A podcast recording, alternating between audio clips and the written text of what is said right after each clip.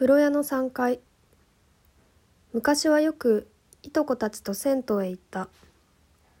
その銭湯は1階が駐車場で入り口は2階にあった。2階の風呂場の奥には階段があって3階のサウナへ続いていた。サウナを知らなかった私はおばにその階段がどこに続くのか聞いた。するとおばは怖いところというので私はサウナに近づかなくなった。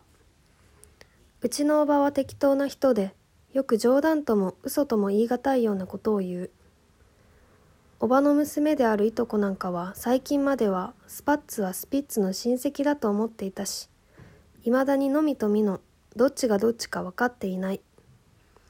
数年後におばの言葉が適当だと気づいた時濁った薬草風呂には底がないとか電気風呂にはおばあちゃんしか入ってはいけないとか。水風呂は10秒以上入ると死ぬとか。全部嘘なのだと悟った。今思い返すと信じていた自分が馬鹿らしいけれど子供を守るための嘘だったことはよくわかる。ただスパッツはスピッツの親戚ではない。